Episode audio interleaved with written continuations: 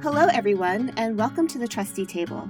I'm Anne-Marie Balzano, Director of Leadership and Governance, and today I'll be speaking with Dave Sternberg. Dave has been a fundraising professional since obtaining his BA degree from The Ohio State University. He's a faculty member at the Lilly School of Philanthropy at Indiana University's Fundraising School, where he teaches courses such as Building the Annual Fund and Marketing for Fundraising. Dave is also a senior governance consultant for BoardSource, and is the only person in America to be affiliated with both the Lilly School of Philanthropy and BoardSource.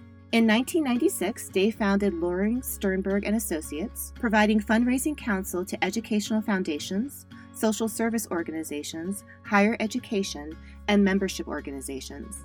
In 2008, Dave authored the second and third edition of Fearless Fundraising for Nonprofit Boards, a publication for BoardSource and a bestseller since its publication. Dave, thank you for taking a seat at the table today. Thanks for inviting me. I'm glad to be here.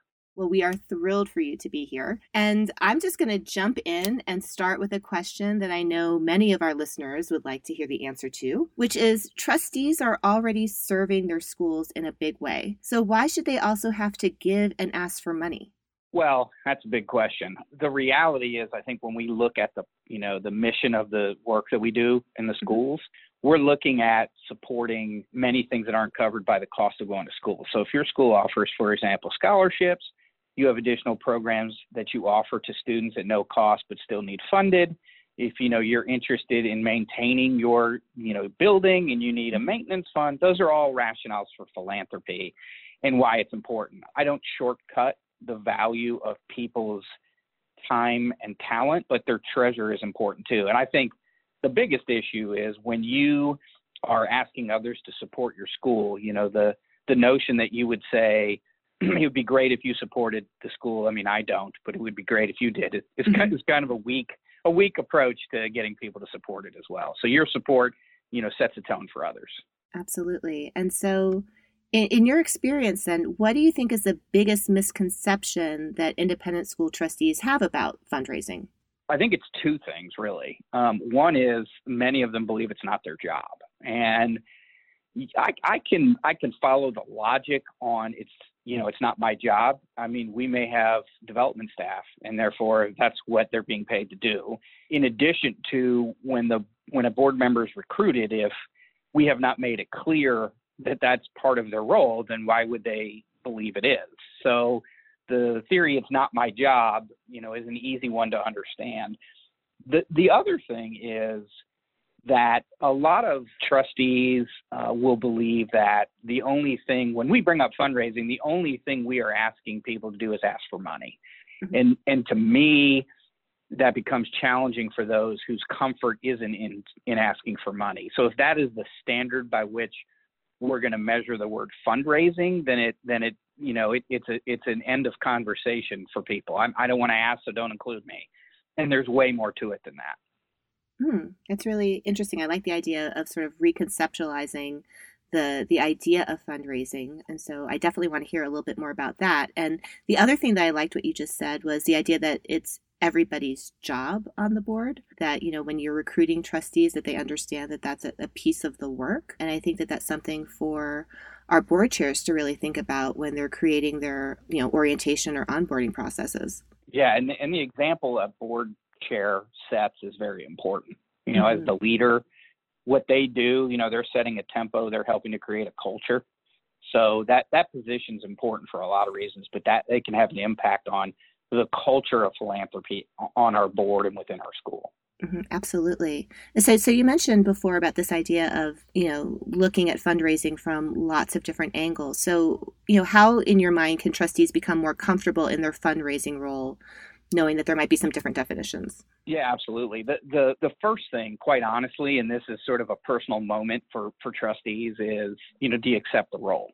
If culturally within our board, we accept this as a role, I'm over that hump. The other thing is, how do we train board members? So I think that the ways we can create the comfort are training our trustees and board members to be good at this. And part of that training, as I mentioned a moment ago, is to separate fundraising from the development process, which has multiple parts. The question becomes, which part do you want to play? So can we train our trustees to feel like we understand what our case is. Why are we raising money? What's the benefit? Who benefits from it? Why is it important? And make them comfortable talking about the institution. A lot of people, a lot of board members will say, I just don't know how to bring up the conversation. So training can certainly help in that regard. The other element is if you have a development staff, and maybe sometimes it's even the head of school, who is helping to support our board members in that activity. So they're not going to go at this alone. There's going to be staff help to support them in the process of engaging with, you know, external constituents, parents, grandparents, whomever it may be, that we want to seek support from. So, you know, those are the ways that, you know, we can help create comfort. I like that. And, you know, as you were speaking, I was thinking about, you know, the idea of storytelling as part of fundraising, you know, to have something like really powerful and compelling about your school that you can share, that you can, you know, that incites some passion in you, right? That you would want to share with potential donors. Yeah, I think, you know, one of the strategies is when you devote time, whether this is a retreat or this is a board meeting, but when you devote time to helping board members craft their own personal, I'm using air quotes now, pitch, mm-hmm. you know, it has to be theirs. It can't be, I memorized the story about. And even if I memorize the story about the starting point, well, then you need to practice it a bit so it becomes your story and how you talk about the organization. Yeah, that's right. That authenticity is really key. That's the word I was looking for. See, if you weren't here, I wouldn't have remembered that word. So what are some effective ways then to build and sustain donor relationships? Well, I go back to some of the earlier comments. When I said we're doing development and not fundraising, mm-hmm. part of the training that we offer to trustees ought to be that development is where we cultivate, solicit, and steward. Soliciting is easy. That's just asking for money. The question I ask in creating good long-term relationships is, are we cultivating and stewarding those relationships? So does our board have a culture where, for example, some groups have a matrix of activities. So it could be something as simple as, when we're oriented as a board member, we're given a list of activities that we suggest board members engage in to create, cultivate, steward relationships. They may be things happening at the school. So there's always a row of 5 seats at any theater production, and those are reserved for board members, trustees to bring in, you know, folks to introduce them to the school. There's always, you know, a budget set aside for people to eat, you know, in the building with the head of school and a board member. That, you know, what are the activities that we're doing that demand that we are interacting with, you know, important constituents? So, you know, is there an ongoing list that your organization has? Do you want to create one as a board? You know, I sort of joked recently with an organization's board, and I said, you know, one of the board members said, well, it's about making friends. And I said, well, it kind of is. It's, you know, how do you interact with your own peers? I don't know that it's a whole lot more complicated than that. So those are some things groups have done. So, but again, if you're not going to devote time to it, it's hard to create consistency around it. I think that's really true. And I like that idea of stewarding that relationship. It's not just like necessarily a one-off, like, okay, I've asked for money, you gave it to me, and now that's it. That seems very transactional. Yeah, exactly it. I mean, when a school looks at the donors that have supported them long term, there's a relationship there. Now, not every board member or trustee may know what the history of that relationship is, but that supporters, whatever that is, someone needs to maintain that. When you started by asking, you know, well, they're serving, why should they also give? Well, you know, imagine what a university does. You know, they're raising money and they have their own foundations in most cases, but they're not asking that question. You know, they understand the need for philanthropy and understand the nature to create these long-term relationships, which results in those really big gifts that universities raise. And so I'm going to go off a little topic here, just because you know, what you were saying about, you know, building these relationships. And I wonder if you've seen in your work, like that tension between, you know, big donors, you know, providing a lot for the school, but then expecting something in return that maybe the school cannot provide. Sometimes, but the reality is I think the development process in the school has to have a history and a culture that is about, you know, the benefit of philanthropy for all. And mm-hmm. and while I certainly have no issue with recognition, you know, are we naming something? Are we putting a name on a donor wall, et cetera? You know, how my grandchild gets treated a generation from now is a whole nother subject. I mean, there mm-hmm. there cannot be that sort of direct preferential treatment mm-hmm. for those individuals. So, you know, don't jump to accepting a gift without thinking about what the long-term ramifications are in doing so. And I'd be honest with you, I don't see it a ton, mm-hmm. But I'm sure it happens, you know. Hmm. Well, thank you. So then from an oversight perspective, what should a board make sure that its school has in place to do its very best with fundraising? Well, I think there's two things here. One is a staffing model who has in part its responsibility to support the board's actions with respect to doing the work of development. So, as I mentioned earlier, are we able to create an environment where board members can steward and solicit and cultivate? And are we also supporting them literally by going with them to make individual visitations and having individual interaction? Are we giving them information they need? I've always found volunteers, if we cast a wider net and just say volunteers, mm-hmm. volunteers need support. They're not just free labor, you know, they care. And how do we make them successful at their jobs? And staff ought to view it as part of their role to support the success of those individuals, because those connections are important to our institutions. So staff support's important. And again, I think setting aside time at board meetings devoted to talking about the issue of development and fundraising is very important.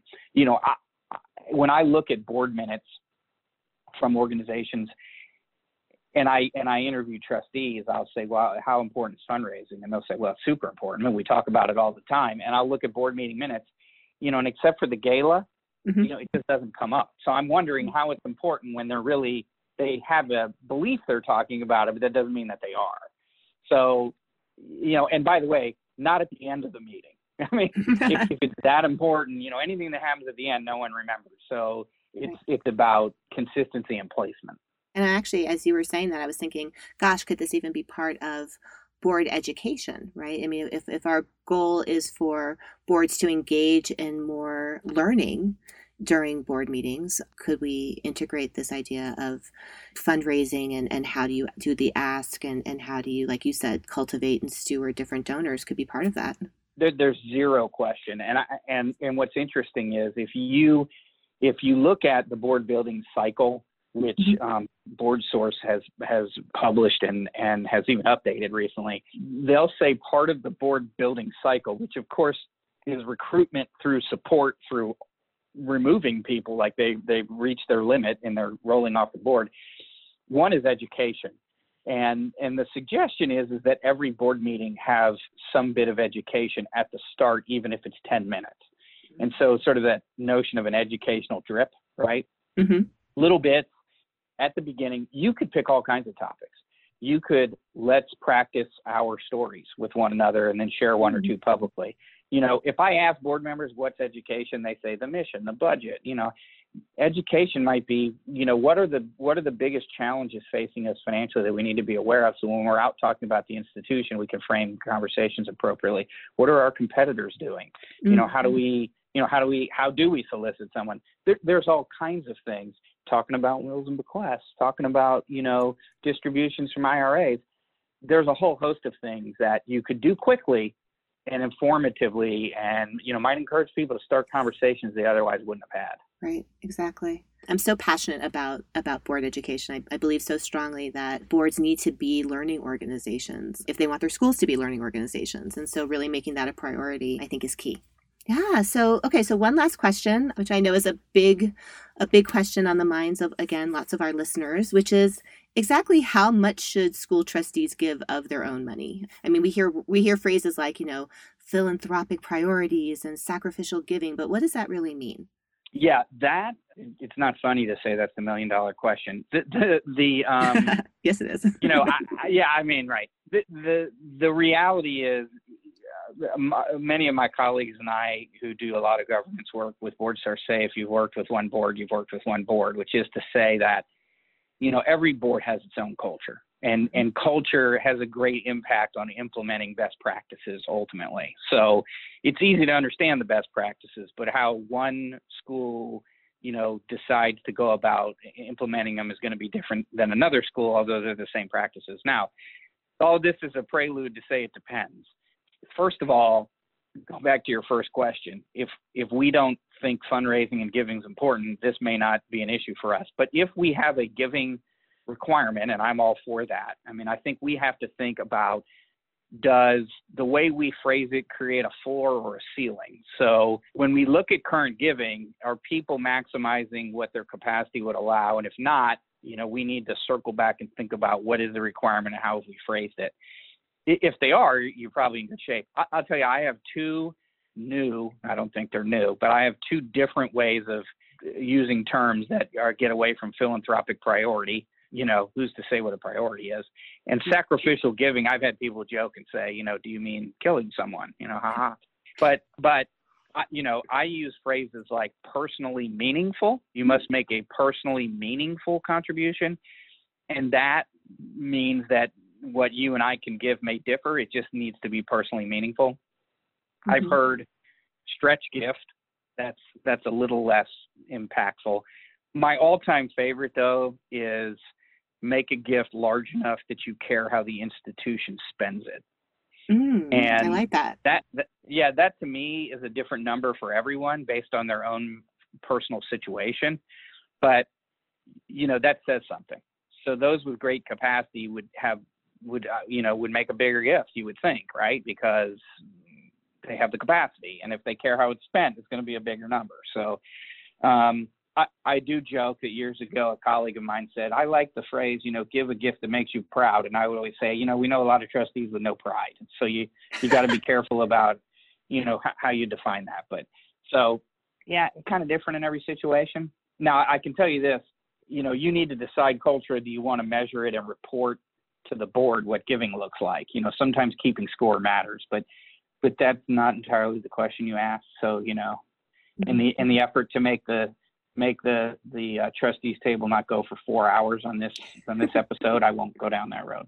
Well, maybe we can do a follow-up episode on just that. Yeah. Okay. We could.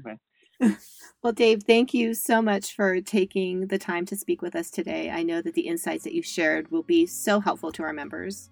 My pleasure. Thank you for having me. Thanks for listening to this episode of The Trustee Table. We've included some great resources on some of the areas we discussed at nais.org, and you can also keep an eye on that page for new podcast episodes. Please be sure to listen, rate, review, and subscribe to a new episode each month. Thank you for listening.